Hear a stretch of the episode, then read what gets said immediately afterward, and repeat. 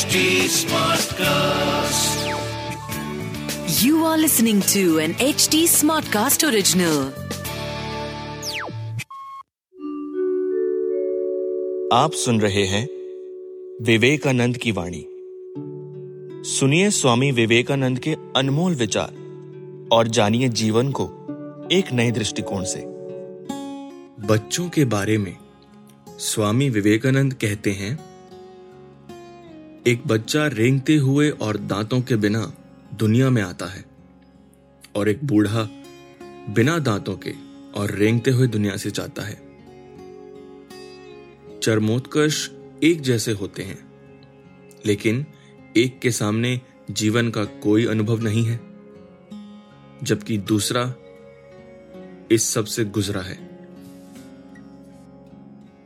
क्या आपको लगता है कि आप एक बच्चे को सब कुछ सिखा सकते हैं।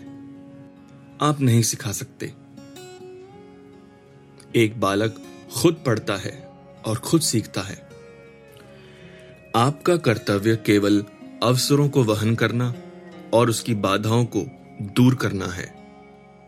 बच्चा पैदा होना सही है, लेकिन बच्चा बने रहना सही नहीं है।